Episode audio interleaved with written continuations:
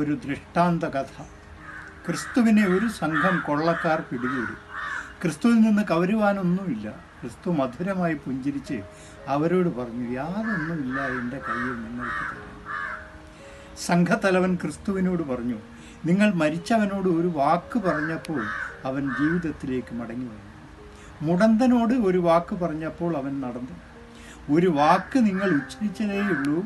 ആസന്ന മരണൻ കിടക്ക വിട്ടെണീറ്റു വാതരോഗി ചുറു ചുറുക്കോടെ നടന്നു.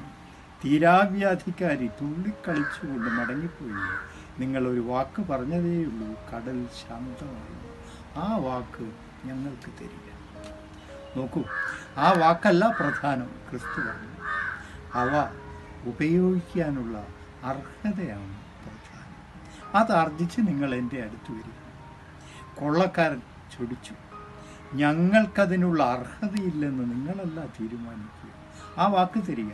അർഹത ഞങ്ങളുടെ കാര്യമാണ്. ക്രിസ്തു അവർക്ക് ആ വാക്ക് നൽകി. അതിസന്തുഷ്ടരായ ആ കൊള്ളക്കാർ കാട്ടിലൂടെ നടക്കുമ്പോൾ വഴിയിൽ ചിതറിക്കിടക്കുന്ന ഒരു അസ്ഥികൂടം കണ്ടു. നമുക്ക് ആ വാക്കിന്റെ ബലം പരീക്ഷിക്കാം. അവർ അസ്ഥികൂടം ചേർത്ത് വെച്ച ശേഷം കൊള്ളത്തലവൻ എഴുന്നേൽക്കൂ എന്ന് ഉച്ചരിച്ചു.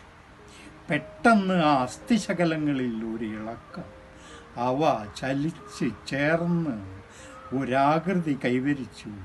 വീണ്ടും ചലിച്ച് പെട്ടെന്നത് ഒരു ഈറ്റപ്പുലിയായി എണീറ്റു നിന്നു. സമീപത്ത് നിൽക്കുകയായിരുന്ന കൊള്ളത്തലവന്റെ മേൽ ചാടി വീണു.